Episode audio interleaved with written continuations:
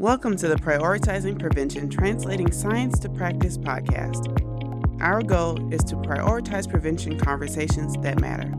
Our topic for today is the role of prevention in equity and justice with special guest Executive Director Tracy Maxwell Heard. Now, here's our host, Holly Raffle. Hello, and welcome to the Ohio Center of Excellence for Behavioral Health Prevention and Promotion second podcast episode. This is season one, episode two. I'm Holly Raffle, a faculty director of the center, and I am so pleased to have Tracy Maxwell Heard, the executive director of Multi Ethnic Advocates for Cultural Competence, with us today. Ms. Heard graduated from Akron with a Bachelor of Arts in Mass Media Communication. She served as a member of the Ohio House of Representatives for the 26th District, which includes parts of Franklin County from 2007 to 2014 as both majority leader and minority leader and was the first African American woman to hold the majority leader position. In addition to her legislative experience, she served as a regional corporate sales manager, UAW member, news anchor, and nonprofit executive director. She has advocated for women and girls as a nonprofit founder, board member, Delta Sigma Theta sorority remem- member, and a lifetime member of the NAACP. Again, I am so excited to welcome you, Tracy, here today to discuss health equity. Glad to be here. So, as you know, the Center of Excellence for Behavioral Health Prevention and Promotion really values health equity. As someone who has done health equity work in a variety of contexts, including mm-hmm. as a behavioral health prevention and promotion leader, your insight into health equity is essential to understanding what we can do to create a healthier and more equitable Ohio. In fact, at the state legislature, you once said, responsibility as a citizen goes beyond just mm-hmm. showing up on election day how satisfied you are or are not with the representative government that represents you directly depends on how involved you are. So, in what ways do you feel that civic responsibility connects to health equity? This is uh, such an important conversation that's happening right now, and I'm really excited to be having it with you guys uh, here today. Um, so, in what ways does civic responsibility impact health equity? Well, I think it's pretty much the same as any other issue. You know, if health equity is an issue that's of importance to you, then you need to educate yourself on the policies and procedures, or more importantly, the lack thereof, um, to ensure that health equ- equity is a goal that has the possibility of being realized. You know, for example, the primary challenge that we found in health equity is primarily it's a statement and not an actual policy or procedure with quantifiable data um, specifically for BIPOC community, Black, Indigenous people of color. Um, you need to demonstrate the existence of the need, the location of the marginalized populations, et cetera, to actually achieve that.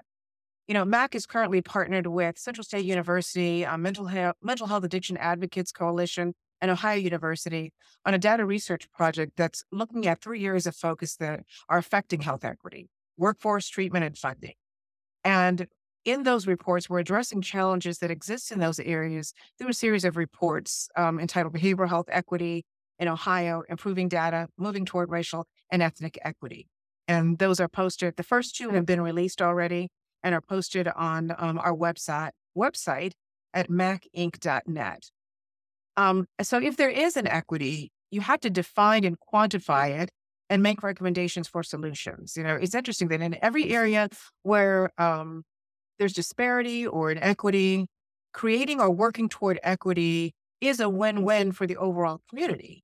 You know, from a cost savings perspective or economic increase for communities, however you want to look at it. So there's no justifiable reason really for inequity except to maintain a power or economic imbalance for a specific population. So, you know, long and short of it, it's the same process, regardless of the subject. You have to get in the game, be vocal, have expectations and consequences for those who represent those issues and hold them accountable. Thank you so much, Tracy. What are the biggest health equity challenges that you see are facing Ohio's behavioral health prevention and promotion system? I think it's the lack of understanding of how critically important cultural competence training and education are in those areas that I just mentioned, you know, workforce, treatment, funding, Um, because without that understanding of the role that cultural competence plays into that, you never get fundamentally to the source of why we have inequity um, in the first place. So, I mean, I think that's, and, you know, that's the work that we do every day. It's the drum that I beat every day. So, you know, sometimes I feel like a broken record, but it really is just the crux of the matter. It really requires that cultural competence understanding and not just getting the training, but understanding the value of the training in addressing the problem. Absolutely. And I've been working in Ohio for uh, doing this work for a long time. And I also see a lot of strengths that we have um, when it comes to equity. What are some of those strengths that you think Ohio brings to bear? I think the existence of organizations like MACC to toot our own horn, um, you know, that can provide that training and certification even for the behavioral health community in the space of cultural competence. Um, the fact that the current environment is open to change and this conversation, you know, everything from the governor's wellness workforce initiative, um, again, to the partnered collaboration that we have with our data research project, how that's been received by people in the behavioral health um, sector, by the legislature, by people who are impacted and, um, you know, will need this knowledge and reference. Um, and to all the other efforts that are underway, you know, fundamentally, fundamentally, this is a systemic racism problem. And the fact that we've had a dialogue in that area for the last three years is just absolutely monumental to me that we've been able to hold that space um, for address and for change. Um, it's just unbelievable. Usually, when there's a crisis or you know something that we have to address as a society, you know, there's a big hoopla for a week, or you know, maybe there's a march, and you know, we may are able to sustain for a month or so, and then it just kind of fades away again.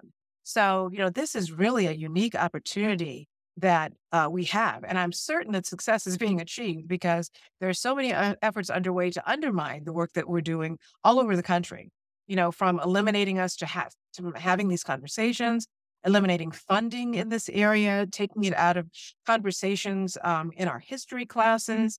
Um, misrepresenting it as CRT, which has never been taught in a K through 12 classroom in this country. It's a second year law school class. Um, but anyway, so you know, when you see that kind of pushback, you know that there has to be um, some success underfoot. It's kind of just like that whole voter um, voter engagement thing. You know, when people talk to me about you know my vote not counting and it doesn't really matter, the system is rigged. You know, the last term that I served in the Ohio House of Representatives, there were 15 voter suppression bills. So I would tell people, it's like if your vote didn't count, there would not be 15 separate activities underway to try and separate you from or create obstacles to access um, to you accessing the ballot you know so yeah I, I think they're really this is an exceptional time that we have been able to really hold space around a very difficult and painful conversation in our country and really work towards some solutions and you know it won't happen overnight but the longer we talk about it, the more we find solutions, the more people that become engaged, and the better opportunities for success and inclusion we have. Absolutely. Thank you so much. Ohio is deeply rooted in youth led prevention. I'm sure you've heard mm-hmm. some of the uh, youth led work that's going on. I know you and I have the privilege of sitting on the Workforce Development Advisory Committee, and youth led is talked about quite a bit. What roles or opportunities do you see for youth led prevention to play in health equity? huge opportunity. You know, one of the largest demographics um, of increase in suicide astronomically is in our youth population. So, you know, just as our commitment and investment in education is indicative of our future success or failures as a society, you can say the same thing about our commitment and investment in mental health for our young people. You know, where we acknowledge, invest, and succeed or fail determines the health of our future society as a whole. You know, we always say, you know, the young people are our future. Well, they are in every single, um, you know, frame of reference that you want to consider.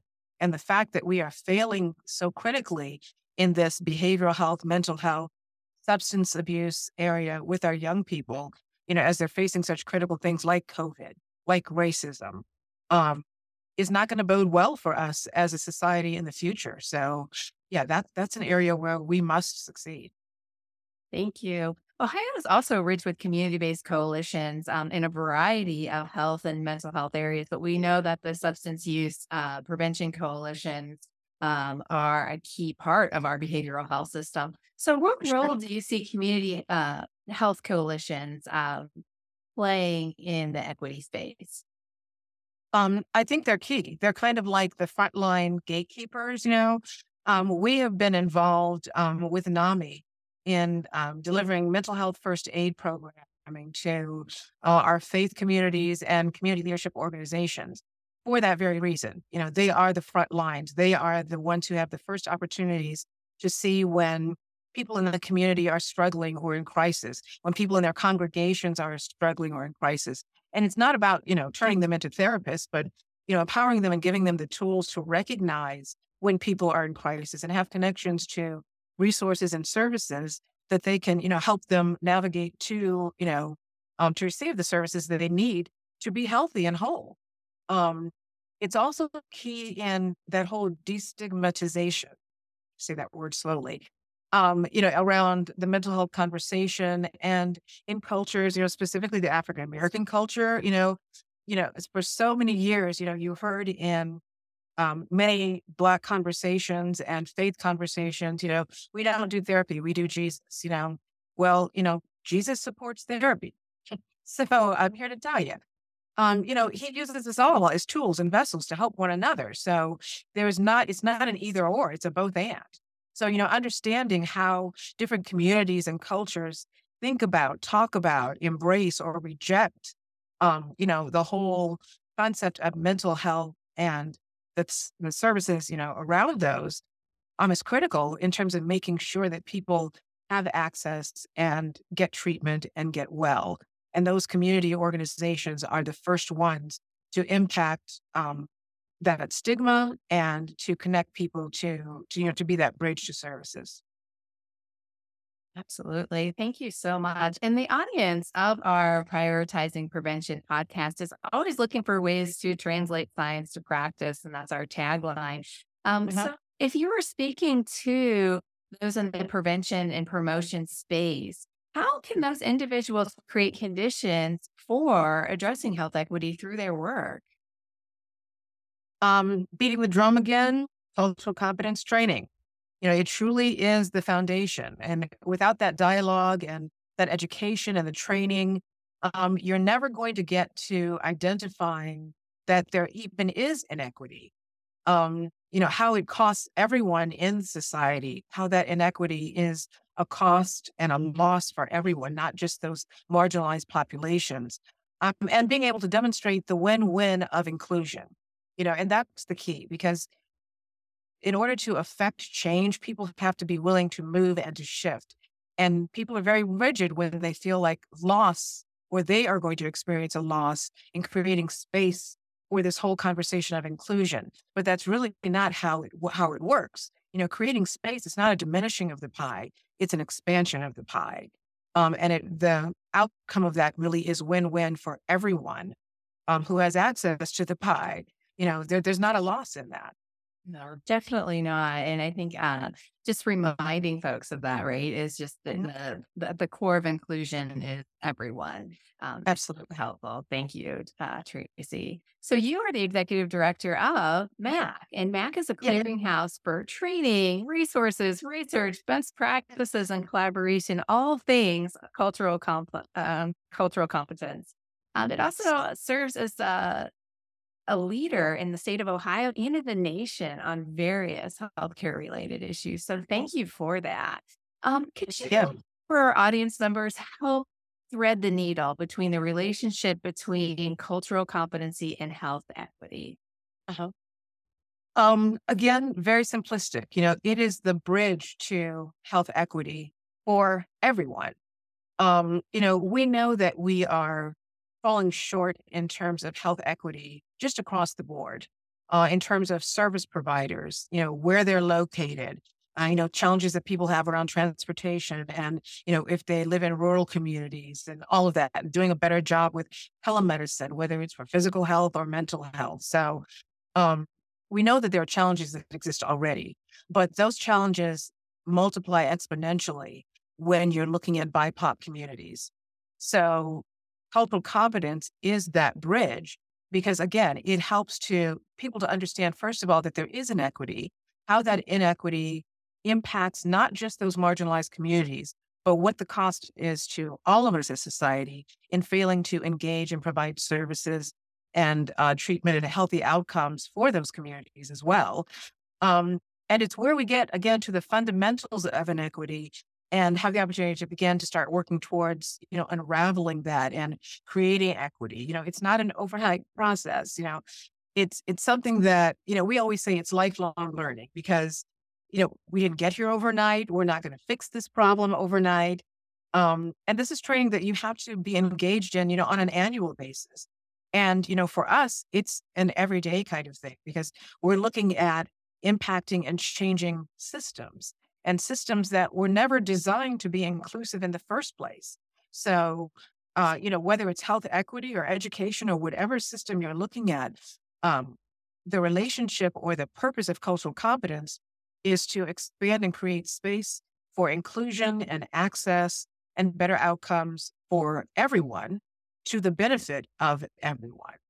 Thank you so much for that explanation, Tracy. And for our listeners, I think it might be helpful um, if you provide an example of what con- cultural competency looks like at the individual level, the organizational level, and then the community level. Mm-hmm.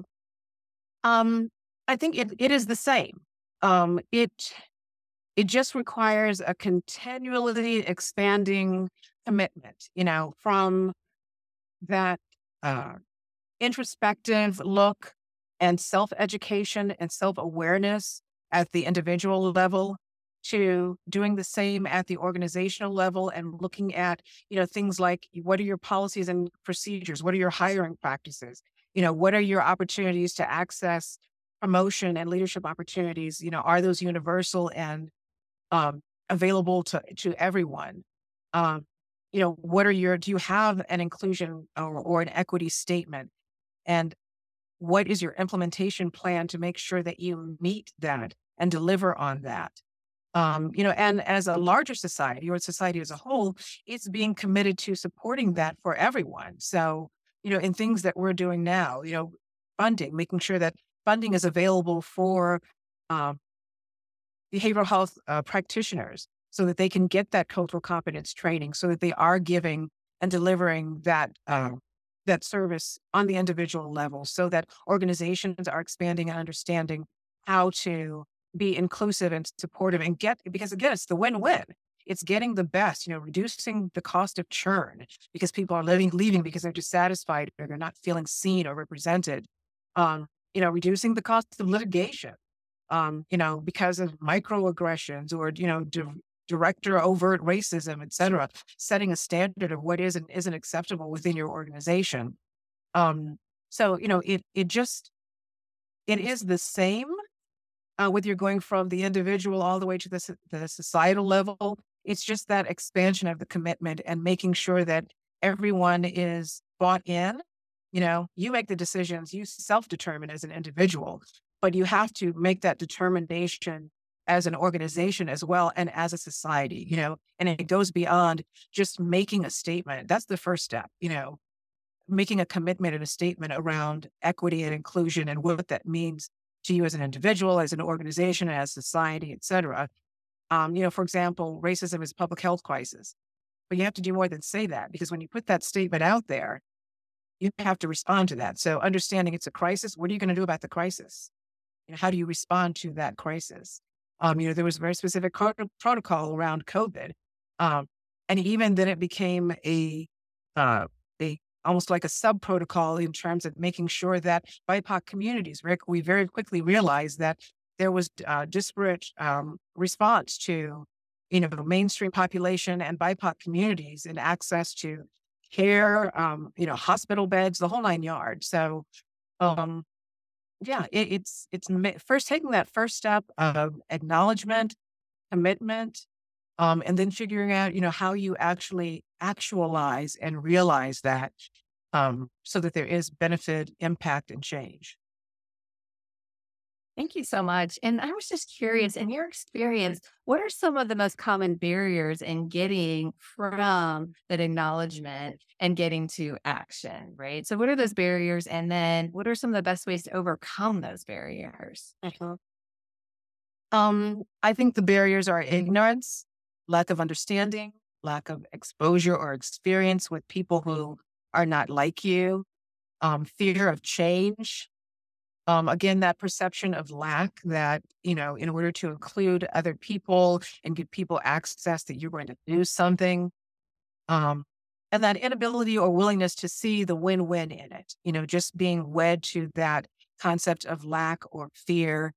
Um, and not being willing to expand your mind to see that, you know, you can make that shift and it not be a personal loss to you. Matter of fact, that there could be an even greater gain in that for you in allowing inclusion and that expansion um, of the pie, you know, and so that's where it comes, it takes it back to that education around cultural competence so that people understand and can self assess and determine, you know, where might I have some blind spots or um, some biases, you know, because we all do. It's not, you know, that's not uh no one is an exception to that. Um, so just getting people to the the point where they have a comfort level at doing that self-assessment to help them get past that ignorance and fear and understanding that it's not a you're a bad person thing. It is, you know, we're all in this same, we all have biases and we just need to uh, have the skills and the training to be able to uh, recognize them within ourselves, recognize them within our organizations where we're creating a disparity for um, certain populations or uh, genders, whatever demographics, um, and and and eliminate those, recognizing that in the end, everyone benefits to a greater degree from that. So, drum, drum, drum, drum. Yeah. Absolutely. You have to keep beating the drum. I do. I do. And MACC's programs do that, right? Because MAC has a suite of programs that include cultural competence certification, education, strategic development. And in those, you connect the research and practice from an evidence-based, you know, program development angle. And that's what I really appreciate. So as someone leading a statewide organization, what are your thoughts on evidence evidence-based practices to guide the work? Um, absolutely necessary you know, uh, without that credibility um, and proven outcomes and practices, it's challenging to make an argument. You know, uh, you know, I used to say all the time when I was in the legislature, changing hearts and minds is a long game. You know, but when you can make a business case, a fiscal argument, demonstrate through data, um, dem- demonstrate through best practices and how certain changes and adjustments have led to better outcomes, and you know, you have something that you can present uh, as an example or a model um, goes a long way to getting people to hear you, um, consider change, and be open to um, accepting those adjustments and shifts in policies, procedures, funding, you know, whatever the ask might be. Um, yeah, because you know it that whole kumbaya, we should do this because it's the right thing to do. Um, it's nice, and at the end of the day, you know, it is the right thing to do. But ideologies are not monolithic, you know. So, but the thing that tends to be the closest thing to a monolithic ideology is that fiscal conversation and people, um, you know, even if you don't care about a certain population, understanding that supporting investment in their care um, or their support keeps them out of your pocket, so to speak, you know, from a tax perspective. It empowers them to wholeness and um, engagement and, you know, being a productive tax paying citizen, et cetera, you know, so you're not responsible for people who you may or may not have a particular consideration for. And you don't have to be because they are independent and contributing. So, you know, just how you present that information when, um, you know, changing hearts and minds, you don't have time or there's not the willing availability to that conversation. Oh, that's a fascinating concept. The one that I really hadn't thought of directly is that that connection. And I, I do see it in my work as well as that uh-huh. fiscal piece is always coming to the forefront. For sure. Yeah. And I'm just curious. I know MACC has the understanding uh, trauma curriculum and the racial equity framework. So, what do you look for when selecting or creating evidence based work? Well, I guess that's pretty easy. Uh, yeah, the opportunity to measure impact or demonstrate change. Um, you know, that's that's the point of that. That's the point of evidence based work. Uh, is helping you get people connected to, interested in, or willing to engage in that training activity, et cetera, um, because you can measure the impact. You can show them, you know, just like having a diverse uh, uh, board, you know, corporate board has demonstrated a positive impact in the bottom line for organizations that have uh, created space for more women, more minorities, et cetera. Bottom line has expanded. Um, it's the same thing with cultural competence. Um, you know, inclusion creates, and it's because you have more people from the overall society at your table and, you know, informing your service, product, um, you know, delivery of whatever it is you're trying to either uh, be a benefit to society or make money on either way.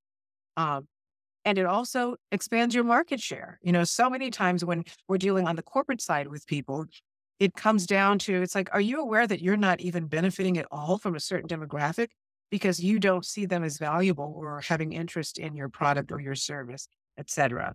Um, you know, same thing on the behavioral health side in, in that health equity space. Um, you know, there is a loss. And unfortunately, the loss is not just in terms of you being able to demonstrate a, a broader service um, or engagement um, with a broader uh, spectrum of your population, um, but you know, when you're talking about health equity, the loss can be as devastating as death. You know, I mean, it can go from, hey, I just, I'm just not going to go.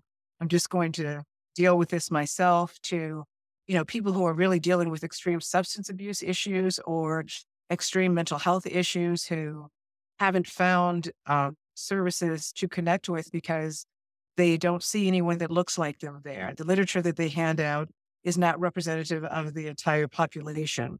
You know, and that's a big part of what we do is help organizations identify who is in your footprint. Who are you responsible for delivering service to? Because if you don't know that you have a 15% Hispanic population and you have no one that speaks the language on your staff, no one from the community or culture, it doesn't have to be a 100% one on one match. Um, because, you know, that's the point of the cultural competence training it's for everyone so that when there is not that person who looks just like them, a language barrier you can't get around. There has to be someone that speaks the language.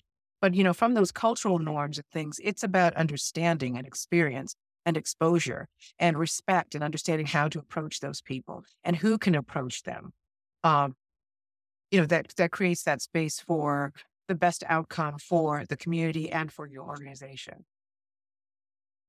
You know, Tracy, you've been talking a lot about um, what we see embodied in the culturally and linguistically appropriate services or CLAS standards. So I'm just curious, what are your thoughts on bringing a standards based approach to work in cultural competence? Um, uh, again, invaluable, you know, having best practices and, you know, guidelines, you know, that's kind of what the CLAS standards are, you know, guidelines to help people see where they might have blind spots, um, and where they have the opportunity to create to create equity in their approaches to um, their patients and their clients, um, where there may they may have biases. Um, you know, that's really what the CLAS standards are trying to get at. You know, so it's just telling people to do better or be better. You know, doesn't work. You have to give them some direction. You have to give them some guidelines, help them understand what it is they may be doing um, that creates barriers to other people that they otherwise would be able to get and deliver service to. Um, you know, most of the time, what we find is people are not intentionally exclusive. Um, you know, bias does not equal racism. You know, that's about experience, exposure, upbringing, etc. Does not make you bad. Um, you know, we always say we there in extreme situations, you know, you there are just some people that you cannot impact and change. There has to be a willingness and availability to that. But for most of the people that we encounter and most of the organizations that we deal with, it's just about creating a safe space and a comfortable space for them to have honest engagement and conversation and be able to receive information, education, and training um, so that they do not feel victimized and you trying to eliminate victimization for other people. You know, making someone feel bad or turning them into the bad guy is not going to get you where you want to be. You know, This is about understanding and education and expansion. Um, it's not about beating up on people um, for things that existed long before they were ever here that, you know, we all have been impacted by.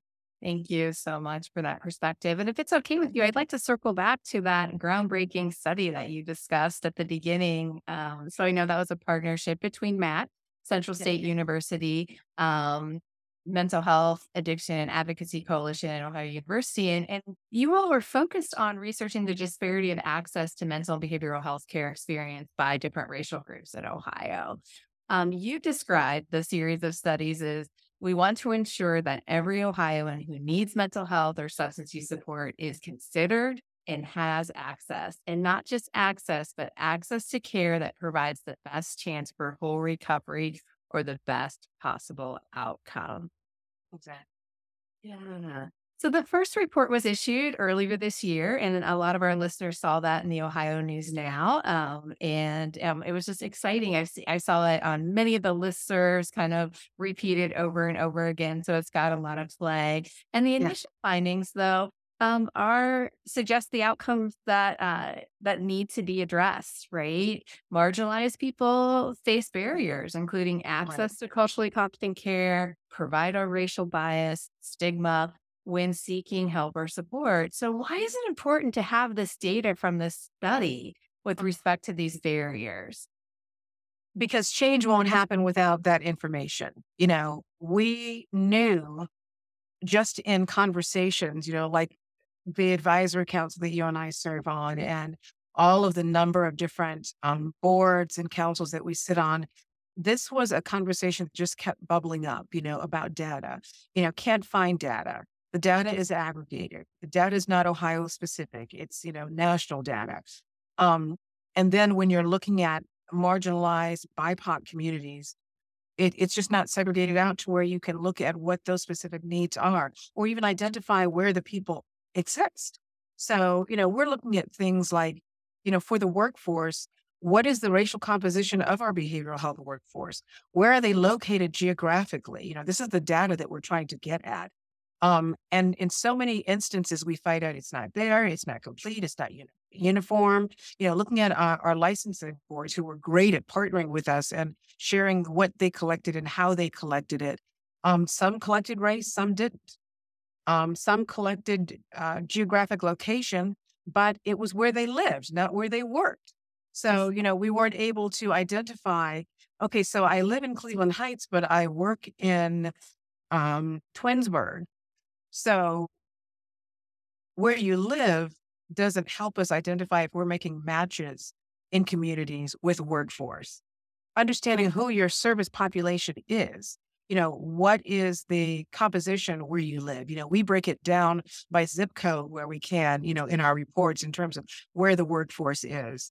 Um, so, in looking at data like, you know, suicides, um, you know, where the increases are in communities and where these communities are around the state. And is there a workforce available for them in these areas to be responsive to their needs? So, I mean, it all comes down to the numbers and to information. And without that, we don't have the ability to make the argument or just to demonstrate the need to even make a request for an adjustment around workforce treatment or funding. So that's why, you know, the data, the data in this as in you know data in anything that you're looking at it's absolutely critical in um, making the case that people being able to connect and understand. Thank you. We at the center have been focused on uh, creating a diversity impact statement, and to do that, we pulled a lot of data. Um, you know, with the credentialing board, looking at you know what does the prevention force look like, and uh, so to that end, I just have a question is why is cultural, racial, and linguistic representation so important in prevention in all of our behavioral health workforce? I think the best way to answer this, one of our partners, um, Joan Englund, who is the executive director of um, Mental Health Addiction Advocate Coalition, um, she responded to this in an interview, and I thought it was just spot on you know, we all understand why women default to and often require a female OBGYN. You know, um, she's another woman. She has the same body I do. Um, she may often have some of the same issues that I do, or certainly understands the the challenges that I have, the issues that I go through as a woman, especially you know through the evolution of life as a woman, and you know all of the different uh, changes that we face. That's clear. Everybody gets that. Well, it's the same thing when you're looking at the cultural and racial side of that, and linguistic side of that. You know, it is about being seen, being recognized, and being understood. Um, not that someone who doesn't look like me can't see me and understand me, but they certainly have to um, strive to do that. So you have to have some framework or some training to be able to educate yourself about who I am, what the um, what specific challenges, you know, social determinants of health I may have that other populations you serve do not, and be able to address them either personally or through other team members on your staff. Um, you know, people being seeing people who look like them, being approached by people who speak their language, if you know English is not their first language or if they're not um, specifically proficient in that, gives a letter of level of comfort and even welcoming. Okay, there's someone here. They took the time to make sure there was someone here that I could communicate with. That means that I'm important in this space because they've made space for me you know, in in this office, in this uh, in this community. So people are more forthcoming uh, in terms of giving information that you need to help them. Um, they're more responsive in returning for treatment, you know, whatever that treatment protocol is, and staying engaged with them with that treatment protocol. So ultimately, they get a better, fuller outcome from that. So, you know, that's why all of that whole continuum is so critical from the initial approach all the way through to the potential for success and um, their treatment outcome is having those cultural, racial, and linguistic representations as part of that um, access and continuum of care. When you're to the point where we can kind of look back on the study, the study's been completed, all four reports have been released.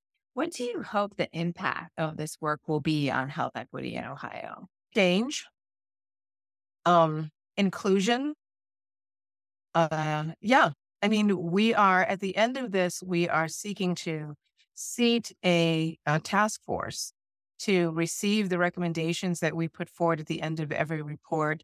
Um, and we're looking for this to be comprised of, you know, all uh, stakeholders in this, from the legislature to behavioral health providers to people with lived experience, um, you know, all across the spectrum here to receive these recommendations and identify you know, who should, who at the table should respond to these?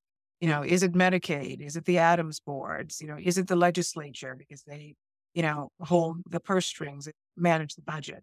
Um, because in doing this work, you know, over what will at that point be two years and maybe even beyond, we don't have the authority to direct or insist that anyone do anything that's in our reports. So that's why the task force is so critical in this as an end result of this, so that we can get buy in and in getting buy in so that we can get response and change um, in policies, procedures, funding, workforce, treatment, the whole nine yards. Um, so yeah, that's it. Getting, we're hoping that this leads to change and ultimately inclusion and better, better outcomes for BIPOC community. And to bring it down one level uh, more specific, our listeners come from, you know, Ohio's prevention community. Many of them are prevention specialists. Um, what would you say to the prevention specialists about where they fit into health equity in Ohio? Um, they're the linchpin. Um, they're the ones that determine if it gets delivered and implemented or not. They are the front line. So if we don't get buy-in from um, the providers and the prevention specialists and the people who do the work, basically, we don't stand a chance of change or inclusion. So they're absolutely critical to this, and that's why you know we um we've had a um an advisory council as we've been going through this as well, where we have been sharing you know what we're doing you know as we're moving through our reporting stages and you know, asking them if there's anything that we're missing. Is there something else you want us to consider? Which is what's led to us understanding that once we get to December of this year, there's likely going to be a part two, assuming there's funding for that, because there are, we can't, you know, you can't do it all, even in two years and four reports. you just can't address everything. So there were some things that we could work in because, you know, they were, um, you know, nexus or tangential to things that we had already identified for these um, initial four reports. But for those that really weren't a fit or would require too much expansion of one specific report, you know, we're keeping track of all of that so that, you know, assuming we can, you know, raise funding for a phase two of this after December of this year, then we can begin to take on those things as well. So it's not just about what we see and what we think. You know, we have been very intentional and deliberate about reaching out to any and everyone who would engage us as we went through this process. Um, because, you know, we we can't do it without them. It doesn't happen without them. It's just a report collecting dust on someone's shelf without them. Absolutely. And Tracy, you've demonstrated throughout this podcast episode the commitment of taking um, a affirmation or an idea or a research report or a evidence-based program, policy or practice and turn it into action. And just your commitment rings through in everything that you have said. And I really appreciate taking you taking your time to share your wisdom, your experience, and your public service with us. So, um, but before we let you go, our audience members sure. love to hear our fun wrap up question. Then you've given us so much to think about. Um, it's just a nice way for our listeners who are either on a walk or you're doing some self care uh, right now in their cars. Um, so I have three questions for you. Okay. Uh, would you rather attend a sporting event or a theater event? Theater. I grew up in theater. Um, so if you had a choice where you could never wait in line for the rest of your life, or you could never um, hit a red light, so all the red lights would be green for Tracy Maxwell Heard, what would you pick? Wait in line. Never wait in line. And finally, our listener's favorite question: You're reaching into that candy dish and you're choosing M and M's. Are you choosing plain or peanut? Plain. You know, I'm weird about peanuts. I'm weird about food combinations in general. I'm not one of those like food can't touch, but I love every kind of nut there is on the planet. But don't put it in my candy, my brownies, and don't shave it over my green beans. I'll eat them by themselves, but you know, I don't want them as part of something else. So yeah, plain for sure. Thank you so much, Tracy, for your commitment to health equity oh, thank you. in Ohio. This has been such a fun podcast, and I always leave, you know, wanting to have more and more conversation. So I'm grateful to serve alongside you on the workforce uh, development advisory committee. Same. And I think there's probably many more chances for our intersections as time goes on. Absolutely. And for all of our listeners out there, uh, thank you for tuning in to this episode of Prioritizing Prevention, Translating to Science and Practice. You can find us on YouTube or wherever your favorite podcast channel is. This has been the Prioritizing Prevention podcast. For more episodes, you can find us on Spotify, YouTube, Google Play, Apple Music, and many more. This program is funded by Ohio Mental Health and Addiction Services. And for more information about us, please visit prevention.coe.ohio.gov. Thank you for listening.